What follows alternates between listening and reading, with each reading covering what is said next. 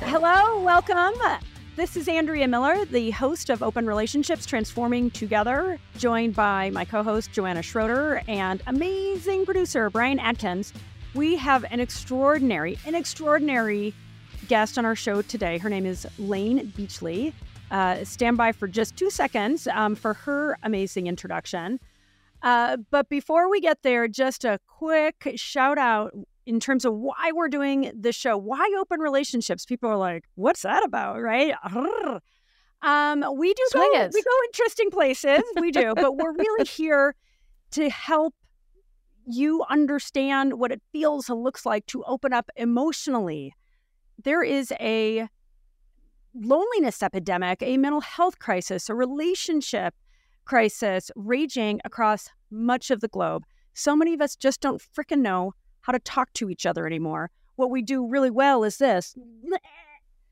So we are here. And if you couldn't see that, you're like, what is happening? Because you're listening on Spotify or I was just puking on my phone.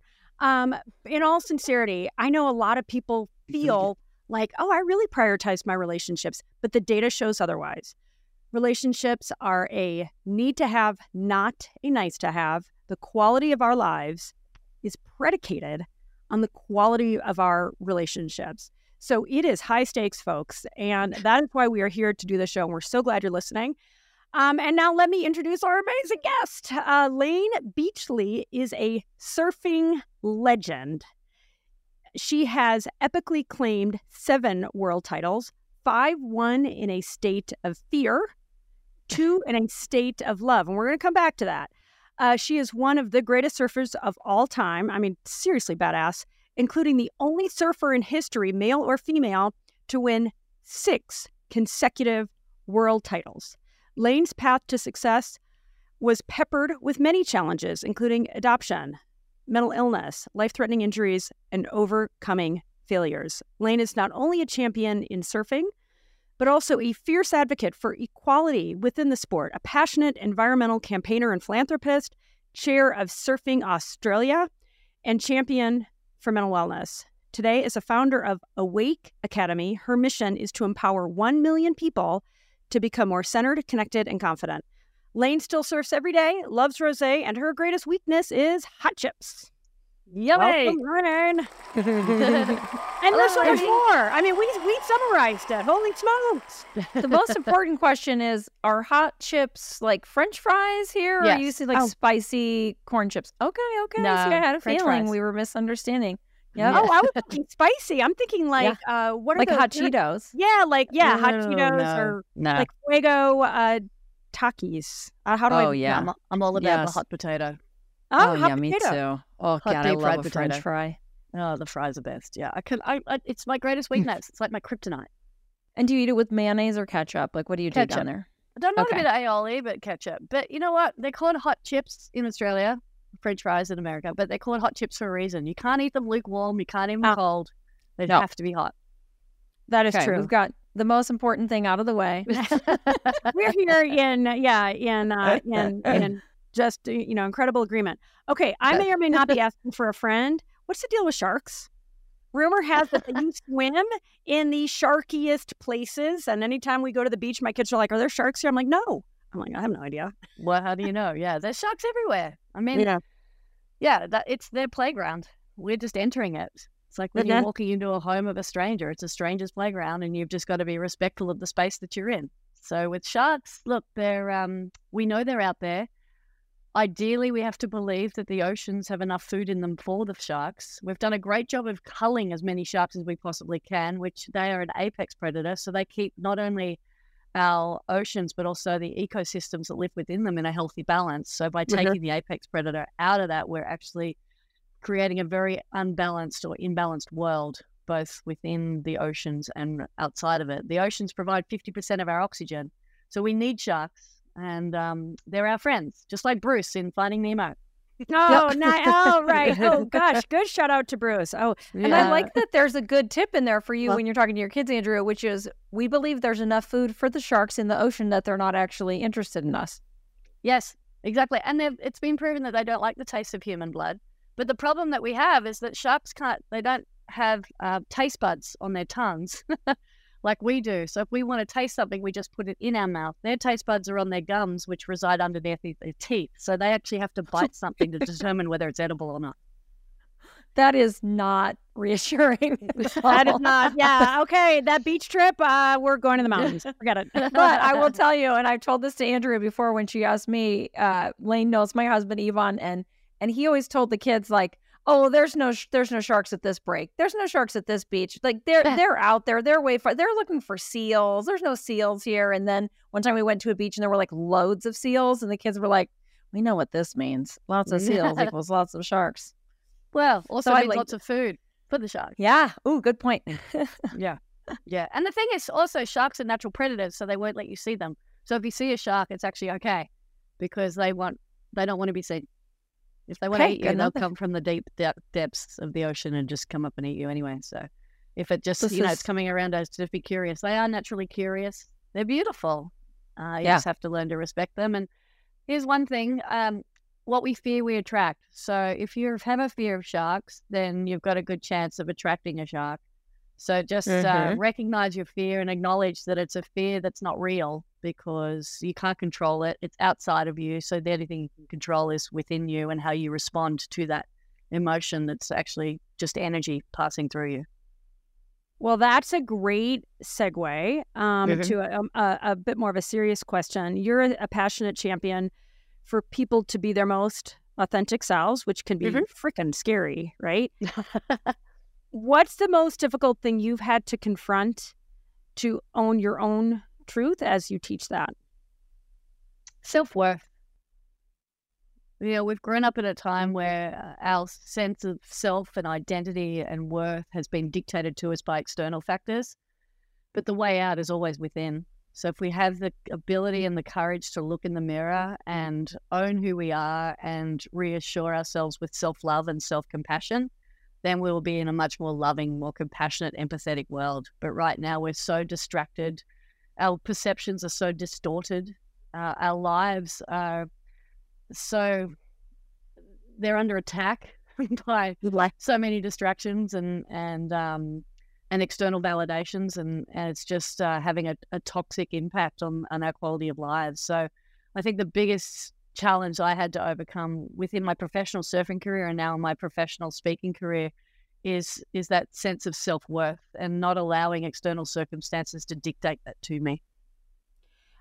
Amen. That's something that I can completely relate to. I, I've personally spoken a lot about this, and Oh, I'm curious what what was what was it like to be Little Layne, and were there things you did to adapt? I I talk openly, as does Joanna, about coming from um, a lot of alcoholism and addiction, and it's like, okay, that is not available to me. that is a very bad Yeah. idea, and you know, deadly eating disorders. Well, that's a bad idea. I'm not doing that, right? So Mm. for me, I picked what the virtuous route of of external validation, workaholism, right? And it's oh, you Uh-huh. get so much praise for working hard. So I'm curious for you, Mm. what did you do to compensate as you were younger and didn't didn't have the wisdom that you have now? I was a victim, so I was very quick to Good blame everybody else for my disappointments and dissatisfactions and failures in life. I was really harsh and brash. I was very quick to judge and criticize. Similar to you, mm-hmm. maybe I just wholeheartedly invested myself in training and surfing and becoming the best in the world at something. So at least I was able to channel it towards something positive, but at what cost? And you had to freaking me- prove yourself, right? I Yeah, mean, yeah. The, the two sides of that sword, we you know we overachievers know all too well. Yeah, and I drank a lot as well. And uh, I wouldn't call it alcoholism, but I would call it uh, alcohol abuse. You know? Yeah. And it was um, Yeah. any form of numbing. And we're always running from something. We've never really been taught to just sit in discomfort and lean into discomfort and accept it as a natural part of our journey or our lives. It's a process that we have to learn to go through. And if we learn how to endure discomfort without judgment and criticism of it and have more empathy around it, then it'll go past us. But because we connect with it, we identify with our bodies and we identify with things we don't like. And anything we don't like, we judge, we criticize, we ridicule, we place it out there. We go, I'm not going to be that. And then we become that because we're focusing on what we don't want to become. Then we spend more time trying not to be something. So then we're sabotaging our authentic selves to be something that we're not. And that becomes a vicious cycle. It's amazing how much work we put into, and the blame. I mean, I relate to the blame thing. It's amazing how much work we put into trying to protect ourselves from these truths, and so it's it's this really, to me, insidious form of self sabotage. Yes. And because the truth is so scary and painful, um, Only if you how- judge it that way. well, totally. And that's, I mean, that to me is when you cross the Rubicon and you go, holy crap, this is what it's like to be free. Right. But it Yeah, ta- I feel yeah. like it takes a lot of priming or I don't know what. It just you know, takes for acceptance. sure. hmm It just takes acceptance. You know, acceptance is the ending of all suffering, but we'd rather suffer than accept. You know, we'd rather suffer in our pain and misery and disappointments and, and judgments because it's a sense of control. It's a locus of control. We the illusion that if we if we just keep everything out there, then we don't have to look in here.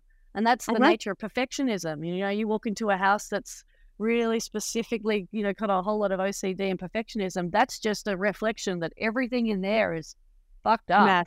Yeah. it's a mess. Yeah. Because Oh. as long as everything out there is okay, then I don't have to look within. I don't have to deal with the shit that's going on inside. me. I'm feeling so much better about my messy office and Oh, the mail that's too. piled around me now. Layne, thank you. I'm like, I okay, was I'm like, just going to own this now. This is this is the best thing. Next time you're in LA, you come over and see my messy, messy house. gonna- yeah, you must be so, you know, internally uh, organized. Um, let, let me Yeah. this. Well, then the challenge is with the messy office also. If it's a space that you spend a lot of time in, that can also be a reflection of your mind. Yeah. Yeah. Yeah. So yeah, there's there's there's balances There's that you have to find. Yeah. yeah. But let me ask this because when I think about so many people, I, one of my favorite phrases everybody wants to transform, nobody wants to change. How do you approach people? Or, or when people approach you through Awake Academy, through your incredible work, Mm. and they just, it's like, it's so hard for them to accept that truth, but that same truth will set them free. What's that dynamic like? What do you say to them? I used to be the kind of person that liked to tell people how to do it. And then I realized you can't make someone do something that they're not ready to do. It comes down to that state of dis I call it dissatisfaction. Like I'm dissatisfied with how I feel. Now I'm willing to do something. And that comes from my own personal experiences with depression and mental health issues. You know, I wasn't willing to reach out and ask for help until I felt so dissatisfied or so scared or so fearful. It's like, okay, I'm too uncomfortable now and I know I don't have the resources to deal with this myself. I'm going to have to ask for help. And when I did, the first person I called, she literally picked up the phone and went, Hi, Layne. I said, Hi, Joe. She's like, What took you so long? Because the people around Oh. us know what we're going through more so than we know ourselves. You know? And that's when you've got to have that dream team. So when I'm dealing with people at Awake Academy and I'm helping people through their challenges and their stories and their issues, I just hold the space for them. And Mm-hmm. that's what women beautifully do. You know, we're natural nurturers. We hold the Mhm. space. But that means also leaning into the discomfort of their discomfort and not taking on their pain. Now, people who are parents want to protect their children because your child's pain becomes your pain. So you don't want to see your child in a state of pain or unhappiness because it makes you feel the pain and unhappiness too. But if you can somewhat disassociate, not disassociate, but just detach yourself and hold the space for them to process that pain, then it's their pain. It's not your pain. It's their suffering. It's not your suffering. It's their sadness, not your sadness. You're just holding the space and creating a safe environment for them to process it. So at Awake Academy, it's self paced. You can do it at your own time. And a lot of people buy the course and don't do it because they're like, okay, I'm halfway there. They took the step. Maybe that's part of it is just being like, I recognize I need to do a thing. Yeah. it- a lot of what you're saying reminds me of when I was dealing with panic disorder when I was like 20 and it was really serious. Like I was debilitated by it. And I remember a therapist broke through and changed everything for me when she said, You can't fight it. The panic is going to happen. You don't have any control over it. Accept it and ride it like a wave. And Sure. when and then tell yourself it's not forever. And there mm-hmm. are Yeah. like a million different times when I use that now where it's like whether I'm mad at my husband or my kids are being insane or whatever it is, I'll be like, this isn't forever. I'm just going to Yeah. feel this. Cause it's that moment and and with panic disorder, anyone who's ever had a panic attack, the more you go, I don't want this, I don't want this, I don't want this, I don't Yeah. want this, I don't it gets worse and worse and worse. And then when you go, This is panic, it's not forever, it's gonna be done. This Then all of a sudden- pass. Yeah, a little little bit of a uh, little practical Buddhism there, right? Just to Oh, yeah. to be a bit detached. But I want to loop back to you just gave a great unpopular opinion that I'm going to verbalize as fo- as follows. I think so many of us parents, especially as moms, we believe we are only as happy as our Period. unhappiest child. And I feel like you just shattered that. And in a way, I love it because it just makes me feel like it is such a gift when I have the wisdom when my kids are freaking out or upset to meet them where they are, right? And Mm. and be you said empathetic for sure, but to not take that on and not react. Like to me, that ability to notice and give them that that that like you said, don't even tell, show that that's that there this is okay right and so often we don't want our kids to hurt you know or anybody but especially our kids we don't want them to hurt we don't want them to feel rejected so we try to make it okay and it just feels like that instinct is is actually probably fairly toxic a lot of the time Yeah. so i like that you just So- said that How unfair to your other kids that Definitely. if one is really struggling, you can't be happy with the other one. Yeah. That's a really unhealthy paradigm. Yeah Hundred percent. And the thing is that we go into drama. So, res- taking responsibility doesn't mean you're taking ownership. It means you're you're investing in the ability to respond to the situation. If you're not taking responsibility, you are back into a reactionary mindset. And when the minute you're in a reactionary mindset, you are now in the state of drama. And drama is literally a triangle. So at the top of the triangle is you're that you identify someone as a victim. mm-hmm. And once you've identified someone as a victim, you will now go into rescue mode. You will try and Yeah. fix them, rescue them, change the Mhm. situation. And the minute you do that, you become persecuted by it. So they'll even attack you or persecute you, and then you'll stay in that cycle because now you're going to try and now you'll see yourself as the victim. And now you're going to overcompensate for it and try and fix that and try and change that and not own that. So the drama triangle with with being a victim and a rescuer and then being persecuted keeps us stuck in this really, as Joe said, a really unhealthy paradigm. It's a it's a toxic cycle. The way to get out of that is to stop seeing anyone as a victim and start listening. Yeah. The minute you listen, they feel heard and therefore they feel safe.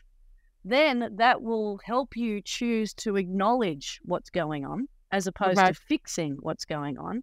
Yeah. And once you've heard the challenge and you've acknowledged them so they feel safe and heard, then you can go into your response, the action that you're going to take. You choose to respond. You can either just sit with them and say, wow, that must be really hard for you, or ask them, do you want to talk more about it? Or should we go for a walk? But you get to choose how you respond to that. Otherwise, you could either be the responder or the persecutor. Either way, you're in drama or you're out of drama. And that's entirely up to you as a parent. Now, that takes time to develop, that takes effort, that takes work. Most parents think, I don't have the time to do that. I don't have the time to, to change the way I respond to my kids or respond to my challenges. And that's your choice. To- You're choosing totally. suffering. Well, that, yes. And that, you know, just even going back to my comments at the beginning of the show about relationships, so often feel people, "Uh, I, I don't have time to spend on, on, especially as a parent, to, to do these things that are so consequential in terms of building that trust. You know, when I think authenticity, we talk a lot on the show about do overs and as parents saying, I'm sorry, and as parents being vulnerable. And Right. wow, I have, I feel like I'm, I'm, I've gotten so much better at that and how much How? better my relationship is with my kids. Sorry. How have you become better at it? By practicing it. I mean, by, you know, a lot of what you're saying, I, I describe that as, you know, with my kids, with my husband, meeting them where they are. Um, and I, I agree with the listening. And I know I have to be in the right space because I have listened with gritted teeth. I don't know what you call that hearing, right? And so I have really Resentment? yeah, Yeah. exactly. yeah, like None of that over here. seething listening uh, i have i have become so much better and it becomes a i feel like it becomes sort of this virtuous cycle when you do it and people respond well and in this case Yeah. the people being sanjay nicholas or alex my kids and husband and then and then you say to yourself oh that was really effective but to me the biggest thing is the results of it which is there is so much more harmony in our home because we're able to avoid the um, the dis, uh, sort of dysregulation. You know, Mm. things get worse. You know, in the past, things would get worse and worse, and then you know, and fall apart. Now I feel like I'm much better at modeling that, and you know, Right. my husband and my kids are too. But we are we are all each other's teachers. I always say, uh, my kids are my Buddhas, so they've taught me a lot. Yeah.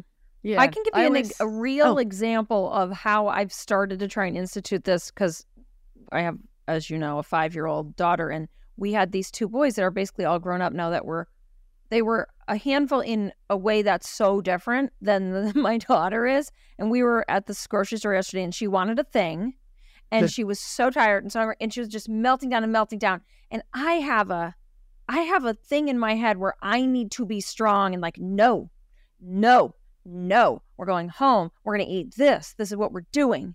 And in that moment, I tried to remember that that amps her up more. So instead, like I walked away and I looked at her and I was like, what are you feeling? And I just took my tone down. I took our, I tried to consciously think about taking my energy down and let go of the idea that it's my job to be stern and firm and tell her no and not give in Make those boundaries. when she explained what was happening, she said, I'm so hungry, I can't wait till we get home. And she wanted a slice of pizza. And I went to myself, why am I saying no to that? And at that moment, I was like, your reason makes sense. I hear you're hungry. This is a nutritious food. Let's go get it. She's like, oh. Like That's I heard her. awesome. This is Hey, new work. It seems like it should be obvious, but it's not always obvious, right? We were raised a totally different paradigm as Generation X. Like, our parents were not like that. Well, and, and yeah, and we're raising a lot of us uh, are concerned about raising a generation of entitled kids, and the idea of being able to help um, doing a good job of it too, by the way. I, I definitely a plus all the way on entitled kids. I mean, yikes! Uh, but I, I I appreciate that even that small, like that really small example, Joanna, that it's like right.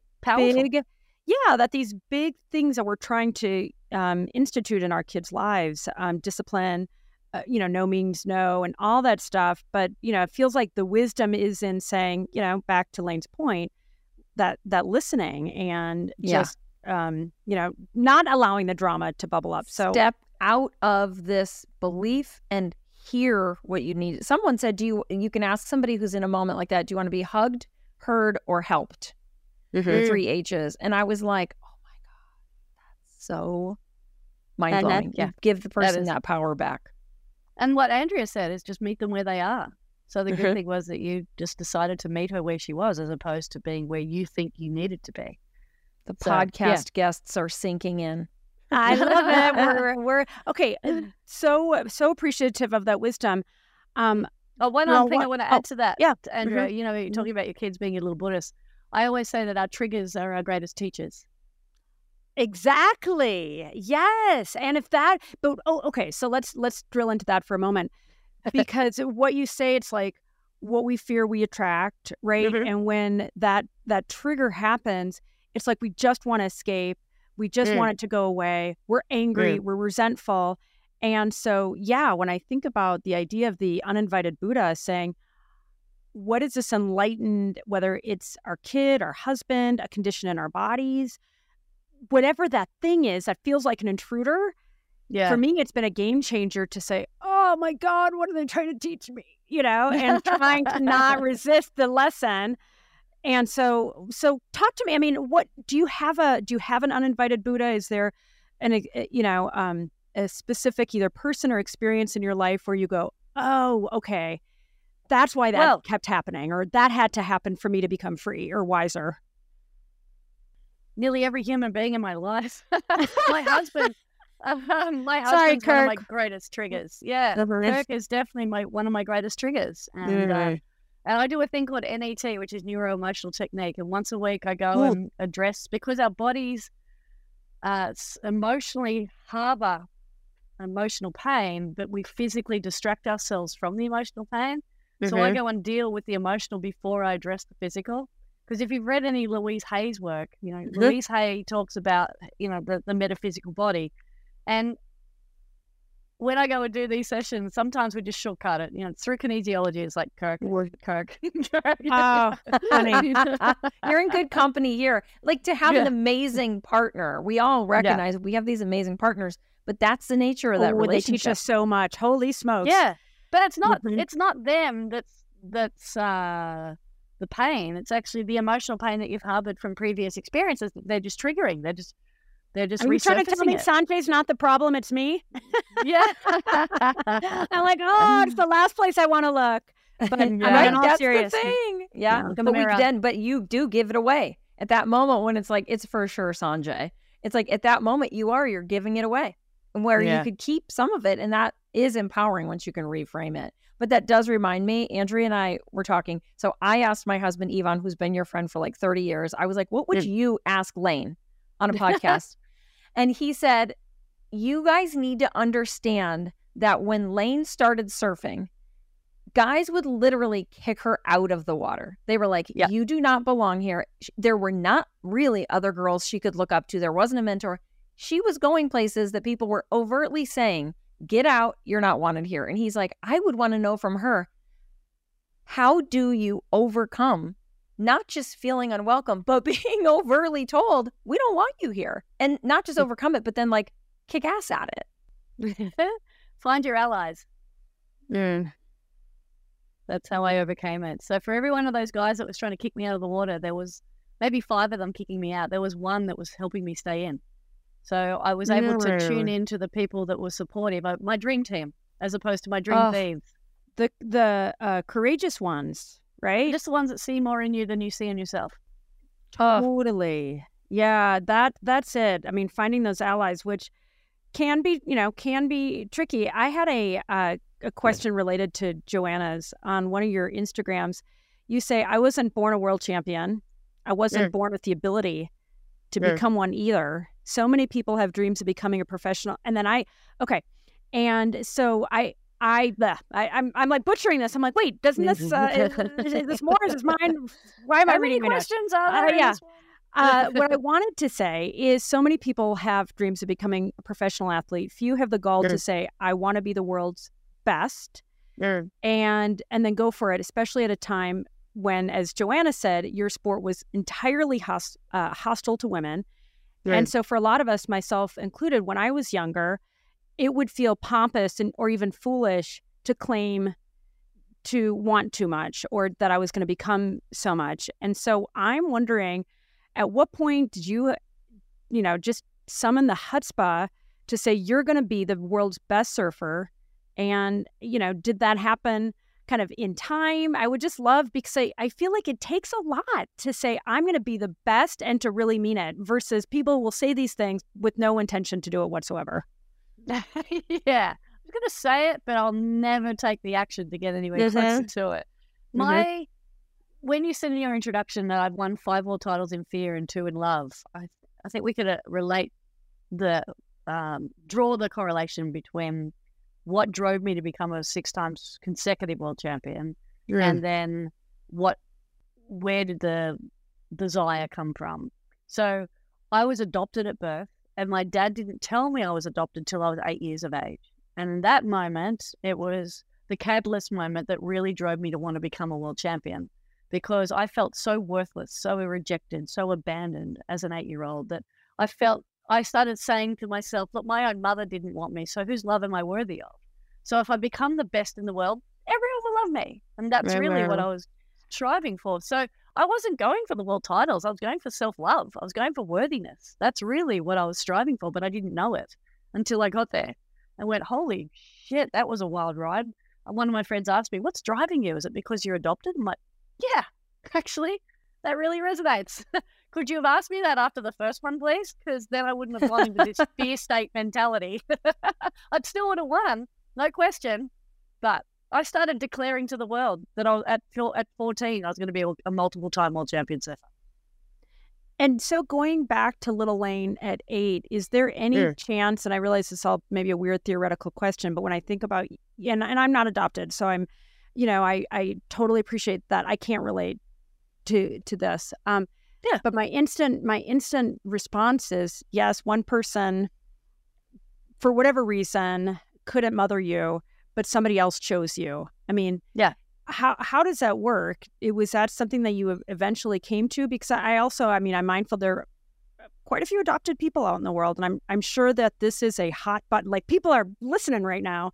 Uh, how how did you? I mean, just talk about that that journey from yeah, saying I was rejected to being chosen. It's a common denominator through all adoptees that we have a massive fear of rejection, which prevents us from trusting in others. It prevents us from reaching out and asking for help. We have to believe we have to do it all on our own and we have to prove something to the world that we're worthy. And that drives us into all sorts of endeavors. It can drive us into alcoholism, drug abuse, um, you know, workaholism. Just it can drive us It into sounds really like a lot. I mean, I'm over here going, "Holy crap!" That sounds like me. methods. yeah. So it can drive us into dysfunction or it can drive us Yeah. towards success. And you'll look at some of the most successful people in the world are also adoptees. So it all depends how you choose to view it and your perspective of it, and then what you choose to channel your attention into. I always had this belief that I was rejected, not accepted. And if I, if you've ever, Steve, Steve, um, oh my God, Jobs was an Oh yeah. adoptee. Oh wait, Yeah. Oh yeah. Totally. So if you if you think about some of the most successful people in the world, yes, we've had our we've all had our challenges. We've all overcome some shit, but it all determines it's all determined by how you identify with it. Now, I was fiercely driven to become the best in the world because I had decided success was defined by becoming the most successful surfer in history, and if I didn't achieve success, then I wasn't going to be worthy of love. Mm-hmm.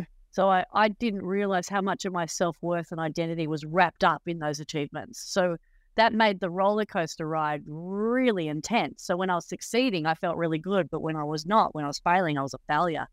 So the difference was when I was when I was winning, I was just on top of the world, but when I was losing, I was an epic, dismal, disappointed, depressed failure. And then when I was in my love based world titles, which were process driven, when I was winning, yeah, I was happy, but when I was losing, I was learning. And that really helped me make a, a different. Um, thank you, my darling. My husband just brought me my daily smoothie. Oh, Kirk, thank we you. love you. Oh, he can't hear We us. We love you. He can feel our vibes. All right. So, Yeah. I, so spe- I, I wasn't going to ask about Kirk quite yet, but you've made a, a great opening between the smoothie. I wish I could reach right through and uh, take a little sip. Um, and then rejected, not accepted, because yes. From what I've read, you have the dreamiest marriage ever. Um, two loving, mature adults uh, who Mhm. adore each other. You guys have We been do. together for a long time. 21 years. Um, Yeah, I mean, and so he chose you, right? So there's just something really exquisite to me in recognizing the hurt and heartache and the rejection and how you how you uh, sought to overcome that. And here you are as this superstar athlete that is now with somebody that adores you. I mean, I just want to like woo, like Brian, can we cue some uh, like the the whole uh, whole crowd, uh, whole uh, um, in studio crowd I know wants to clap. There we go. Oh, yeah. Took a second. Um, but I have to ask because for those of you who aren't familiar, um, uh, Layne's husband is Kirk. I want to make sure I pronounce his name. Uh, Pengli. Pengilly. Pengilly. Pengilly. Okay. Um, who uh, is part of INXS. So were you a big INXS fan before you guys met? Tell the truth. Massive. Massive okay, fan. thank God. I was gonna be like, that is lost on you then, as an INXS super fan. Yeah. Um, what's My your favorite? concert I ever went to. Was it? Yes. That's so cool. That's very know. Romantic. we, we often talk, we often joke about the fact that there's Kirk standing on the stage, you know, in his red suit blowing his saxophone. And there I am, but like, I think I was about 14 in the audience in my Garfield jumper. out. Oh my And God. we, you know, we joke like, there's my future wife, you know, like, Yeah. That is awesome. That is if so you're married cool. to someone older, you can never do that. It's like it's No. so like because Yvonne is 12 years older than me, so he'll be like, "Man, yeah," and then I graduated from college, and it's like I was in middle school. It's like you just can't. Yeah, but that it's so awesome. cute that you you just can't. It does show you that like little freeze frame of like you don't know where your life's going. Yeah, Oh, yeah, idea. being- and we were set up on a blind date too. So Kirk didn't really choose me; it was kind of made for him. but he chose to stay. Well, okay. So talk about that because I I just got a huge chuckle that uh, you were like, yeah, no, this this guy's, mm-mm. Yeah, which I think is so funny. Yeah, I really had no. There was no chemistry. There was no connection. We really had no interest in each other. We were both there, both at this date due to obligation. Now, the guy called Jon Stevens, who was the front man of Noiseworks, which is a Kiwi band, and then became the Oh, front man cool. of INXS. He set Uh-huh. us up on a blind date. Now, I'd broken up with my previous partner, a guy called Ken Bradshaw, who Yvonne knows very well. And uh, he was a big wave surfer who lived in Hawaii. So I lived in Hawaii for about five years. And then Ke- uh, Kirk had just broken up recently with his longtime partner, who he'd been with for like seven years. So we were both kind of on the rebound. Kirk was just finding his feet again. I came home from Europe and uh, I went up to Jon's place to, to get some tickets to a, private INXS show that they were doing. And he's like, So, how's it going? I said, Oh, I've just broken up with Ken. He's like, Yes, excellent. Bang. All right. I got the man for you. I'm like, Okay, that was quick. Thanks. And he set us up. Uh, or I went to this show. He wanted me to meet Kirk and get his number from him and take him on a date. So, long story short, I finally do get to get Kirk's number, and it wasn't without its challenges. A week later, I rang him and said, I'd love to take you out on a date. Come to my house in Curl Curl. He lived in Potts Point, which is like 40 minutes away in the city. He showed up at my house. He had this Hawaiian shirt. He was actually probably 12 to 14 kilos heavier than what he is now. So he was carrying excess weight. He was quite pasty white and, uh, you know, this balding rock star. And I'm Sounds like, hot. yeah, this, Not. yeah, not. It's not Dolly Yvonne at all. when I was at the show, when I was at the private gig, I was looking at Jon and Kirk. I'm like, Jon, you're hot. Kirk, you're so hot. But okay. Oh my I'll- I'll- God, know, brutal. I'll do, I'll go with it. Anyway, Kirk showed up and I took him 10 pin bowling at our local RSL and Mm-hmm. that local pub. And then I walked him down to my favorite, one of my favorite restaurants in Dee Why. And he's talking about surfing all the way. I'm like, this is so boring. And then we're at the ah. restaurant and we're literally yawning at each other's face. And I'm like, I'm so over this. So Oh. I went into the bathroom thinking if there's a window big enough to climb out of, I'm out of here. Oh my God. Can you imagine? How funny is that? And Oh Kirk's thinking, she's been a while. If I do leave money on the table and do a run runner, do you think she'll care? Probably not. It's okay. But yeah. And then he realized that his car was at my house. He didn't remember where I parked. So, I mean, where oh I lived. And so he ended up staying. And I came out of the bathroom going, oh, still here. Oh, well, I have to do dress with that. And then um, he, I think the owner of the restaurant realized that the two of us weren't really getting along. And he sat down with a fresh bottle of limoncello. And that got the party started. And so we've been together Oh ever my since. gosh. Eight years later, we- Limoncello for the Limoncello. win. we toasted at our wedding with limoncello, and it's been um, a blissful marriage without well, with plenty of challenges and road bumps along the way. But that's the relation, nature of relationships. That's so. life. And, Yeah. and life. Yeah. All right. Well, so what's Yeah. your favorite INXS song? Do you have number one, number It's one, number very, two? It's a very random one. It's a unique one called Johnson's Aeroplane. That's my Okay. favorite one. The second one is Don't Change. That's my number one. that- yeah. And then the last one is Need You Tonight. Mm. Dun, That's the big dun, hit. dun. Yeah, yeah, yeah, yeah. Yeah. That's the big hit.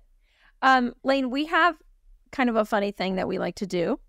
Sometime when we have like a true expert in a specialized field where we want to just ask you advice for someone who asked a question on Reddit.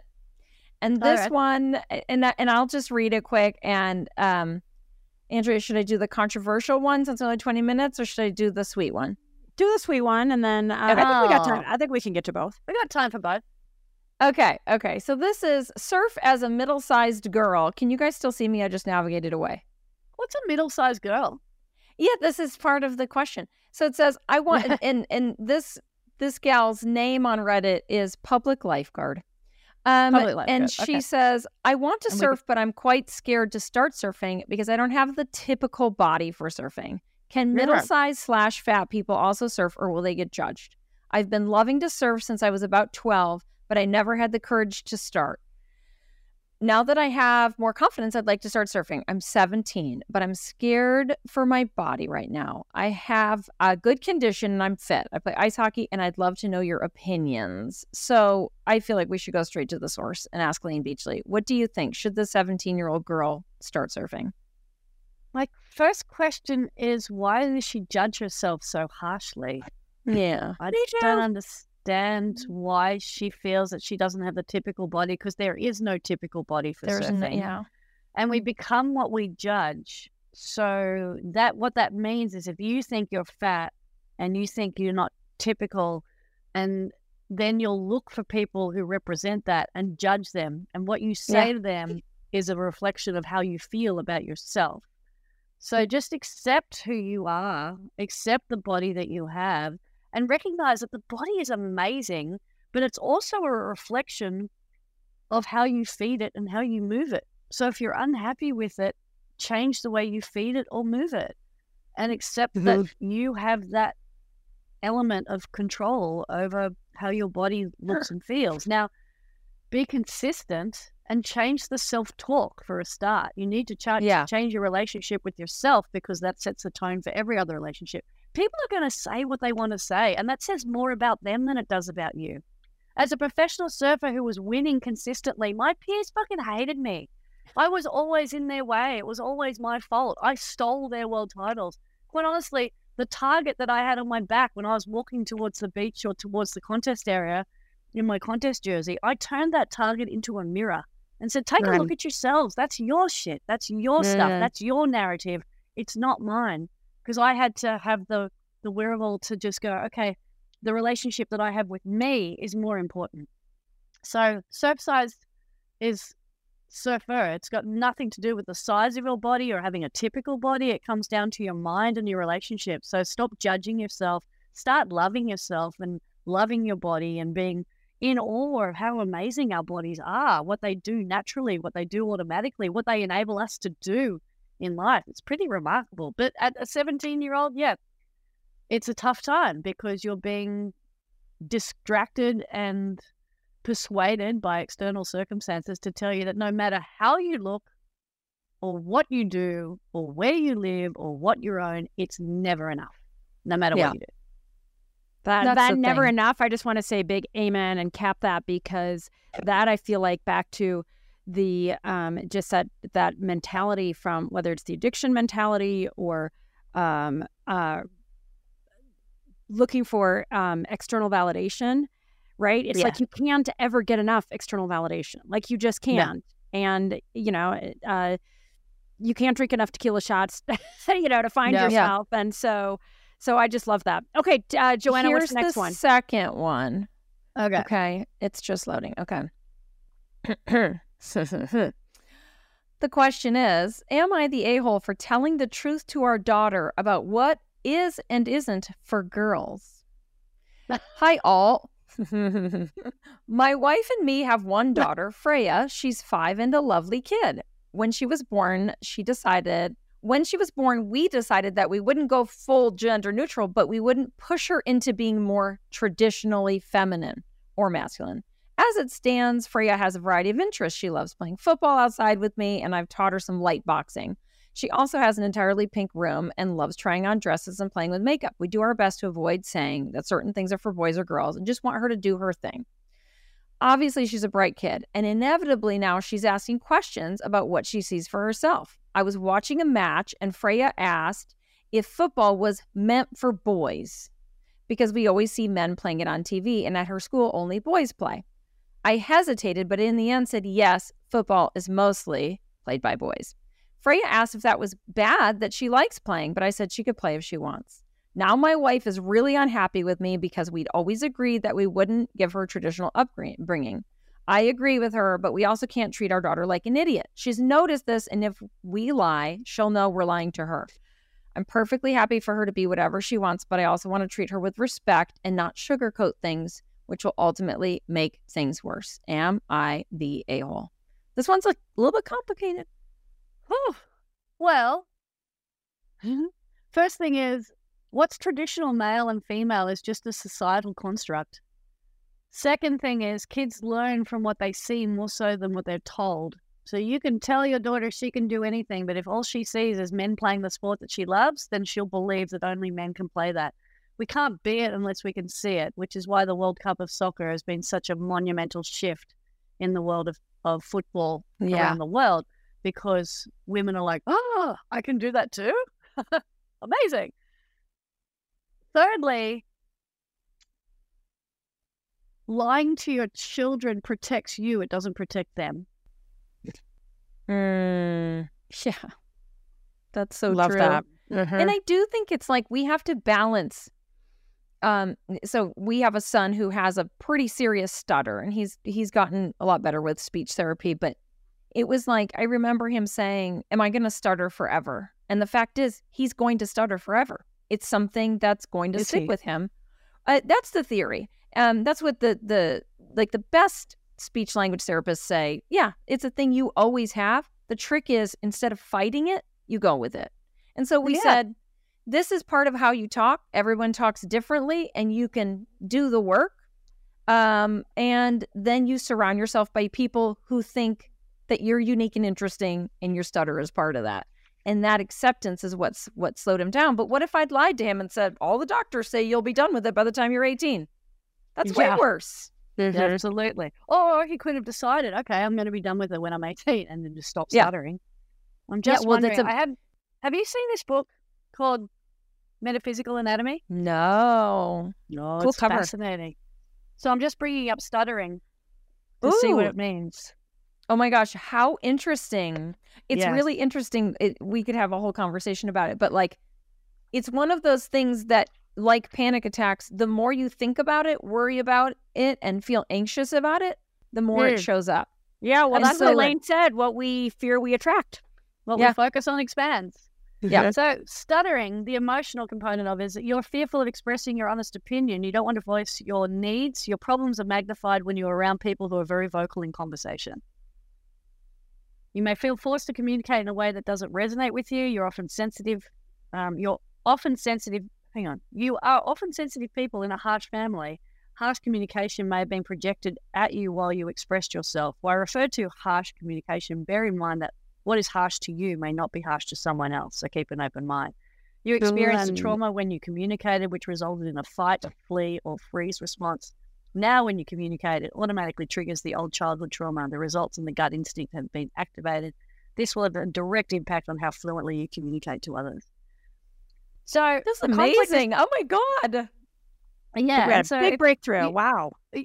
well, you feel intense emotions when you communicate. Trauma you experienced may also be unrelated to communication. The feelings of anger, resentment, and a need to run or hide come to the surface when you communicate, leaving you vulnerable and open to attack. As a result, you disassociate. Yeah, disassociate when you communicate. It begs the question: What are you disassociating from? You've experienced a trauma during the infancy stages. Crying as a baby may have resulted in punishment. This will be a shock mm. to any newborn baby who does not understand the reaction from their caretaker. This may result in an unconscious association. Expressing myself equals attack and feeling in shock. The emotional components related to this condition should be explored in the ancestry line along with toxic poisoning. Toxic poisoning could affect the muscles in the body, affect movement and speech. The emotional strain was already present in the ancestor's life before possible toxic components came into play.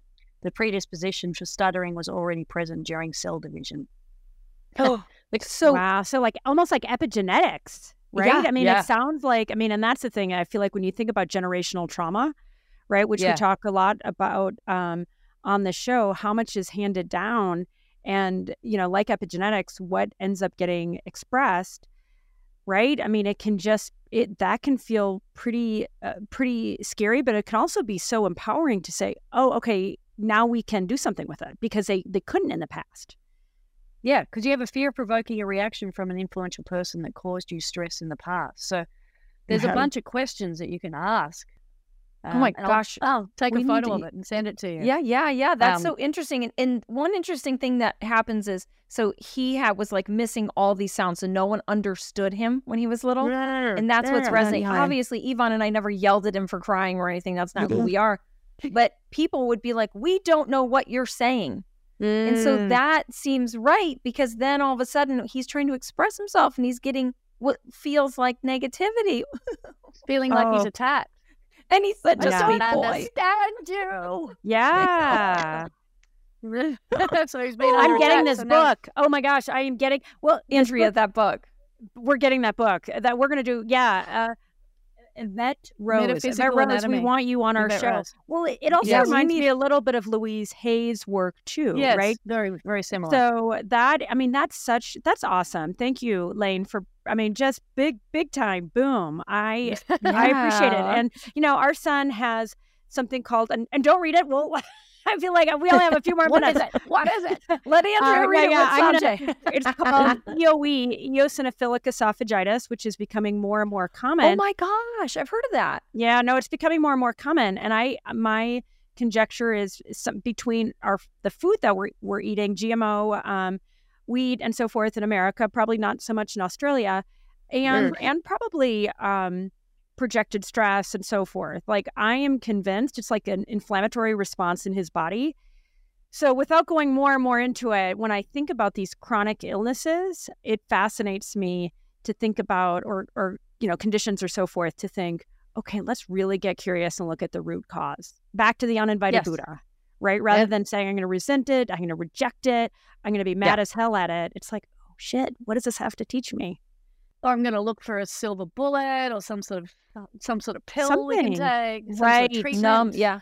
Numb it, numb numb, it. it. Tequila, just give me more Medicate tequila. taking on more and more work. yeah. yeah, squash it down, squash That's it right. down.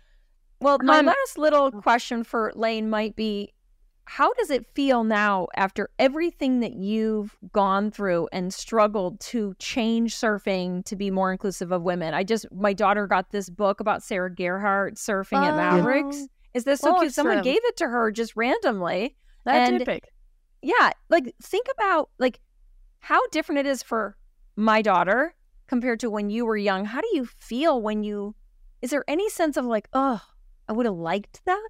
Or is it no, just not at all. joy? I feel I feel 100 percent resolved and satisfied because Yeah. I'd hate to see all the battles that I endured at the boardroom and at the beach amount to nothing, and the status quo just remain the same. So to see pay equity on the pro tour, to see more girls picking up a surfboard than boys, to see dads and brothers and uncles and you know men encouraging their young girls to get into surfing and their wives to get into surfing, that fills me with a sense of oh just immense satisfaction. It gives me warm fuzzies. You know, I'm just so grateful that the that the, that the sport has changed and evolved and embraced women because uh, we hold up half the sky.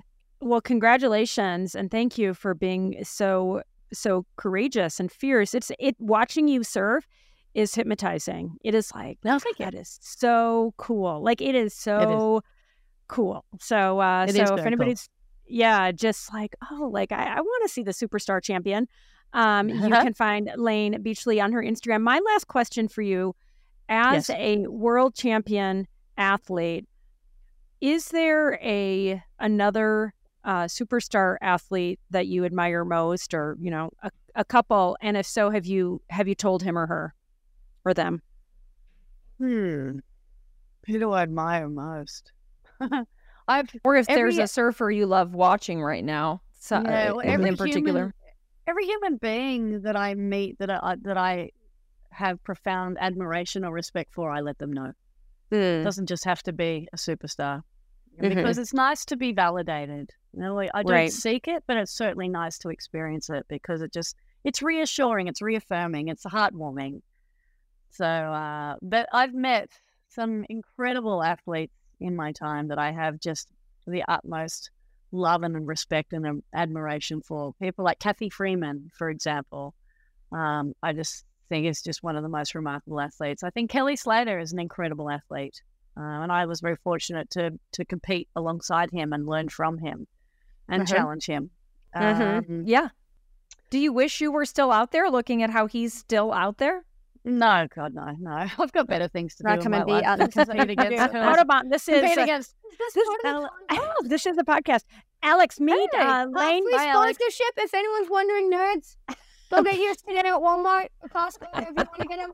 Okay, beat a it, child. I love you. Uh, welcome you, home. Alex. We're getting that Enjoy nerds that money. sugar. We're Yeah, getting that um, nerds money. Sure. There we go. Uh, uninvited no, no, I- Yeah, uninvited Buddhas in the form of children. Yep. Sugar children. Uh, I'm sorry, Layne, go ahead, please.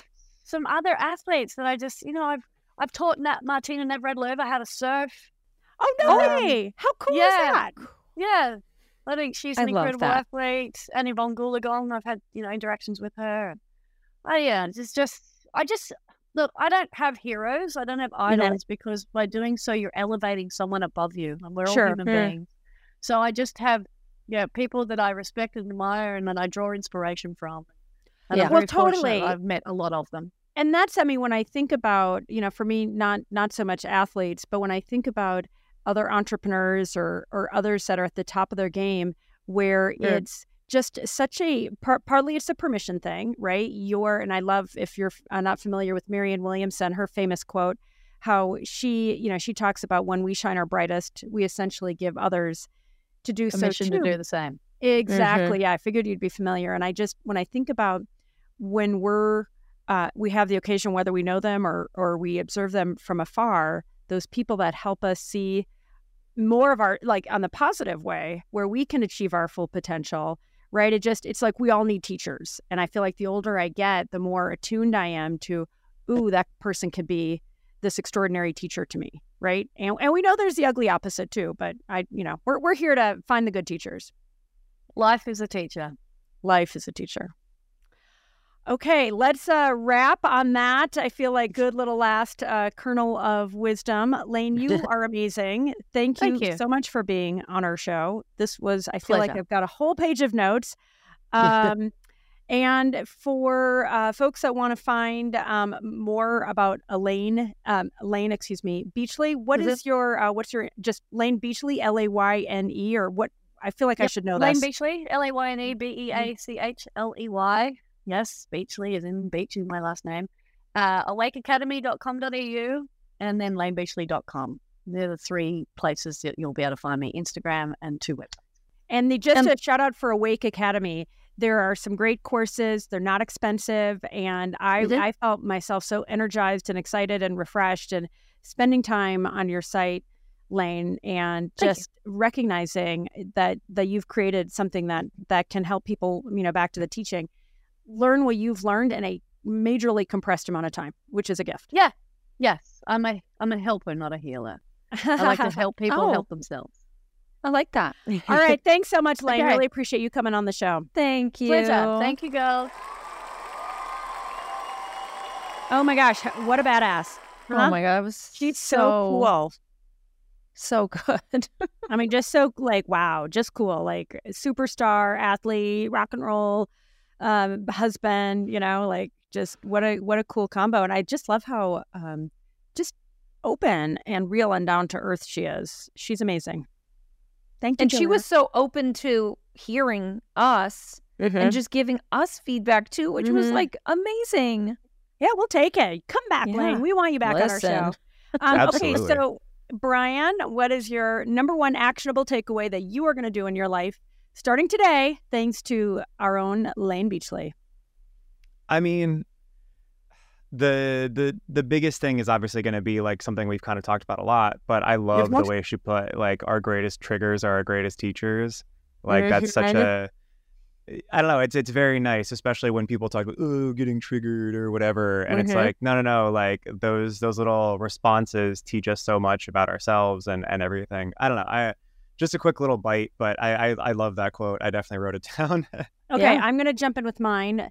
We become what we judge. And I feel like there have been little kind of um, bits of my uh, peripheral vision or peripheral thinking when I'm annoyed with Sanjay, where it's like, well, you know, he's not paying better attention or he's getting dysregulated. And there's that that part of me, if I'm being really honest with myself, that's like, Andrea, that's what you're doing. right? So we become what we Mhm. judge.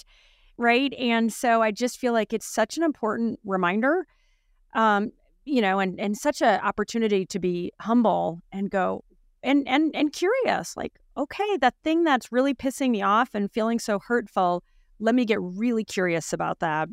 That thing that somebody else does that is is more reflective of me and it's just painful to tell the truth about why it if back you know it's kind of that that twin aspect what you were saying brian too that that it's like that trigger thing so just a Very little little different variation of of that we become what we judge So Okay. my favorite part, and it's such a good visual, is like you you manifest what you're afraid of and what you think of. So if you're afraid of sharks, you're going to start seeing sharks. And it made me think about these like zoomed out aerial footage of people who are on stand up paddleboards and there have been sharks under them the whole time and they didn't know and Mm, that's a good they visual. just i love paddleboarding. coexisted. Yeah, Mhm. yeah. So like I thought, you know, you're afraid of sharks, you're going to start seeing sharks. And I'm like, Oh yeah, what we fear we attract is big Mhm. time. I mean, every now and then I start thinking about car accidents, and I'm like, Andrea, quit thinking about car accidents. You know what I mean? It's yeah, like gonna will it into existence. don't yeah. don't do that. Let Yeah. that let that thought pass right on by. Well, she's amazing. She's a guru, and um, Joanna, she and and Yvonne, uh, thank you for bringing her into um, our lives and the uh, open relationship family. So oh, All right, welcome. I'm let's- so glad we had her. yeah, no, totally. All right, let's wrap up. Uh, thanks for listening or listening to or watching our show. We are so grateful to be able to bring this incredible show and these incredible guests to you. We are so passionate about transforming together, and that's the only way it happens. None of us achieves our full potential alone. It just doesn't happen. So, thanks for listening and watching. Please uh, let us know what you think about the show, pros and cons. We want to hear it all. Open relationships at yourtango.com is our email address. We welcome your comments on um, in the comment sections. You can find us on Spotify, uh, Audible, Apple, uh, a little bit on iTunes, iHeart. iHeart. Yes, one more. And um, and if you really dig us, please share uh, your favorite episodes with your friends and keep uh, keep listening. We're going to be back next week with another amazing episode. And Thanks that's so it. much. Bye, everybody.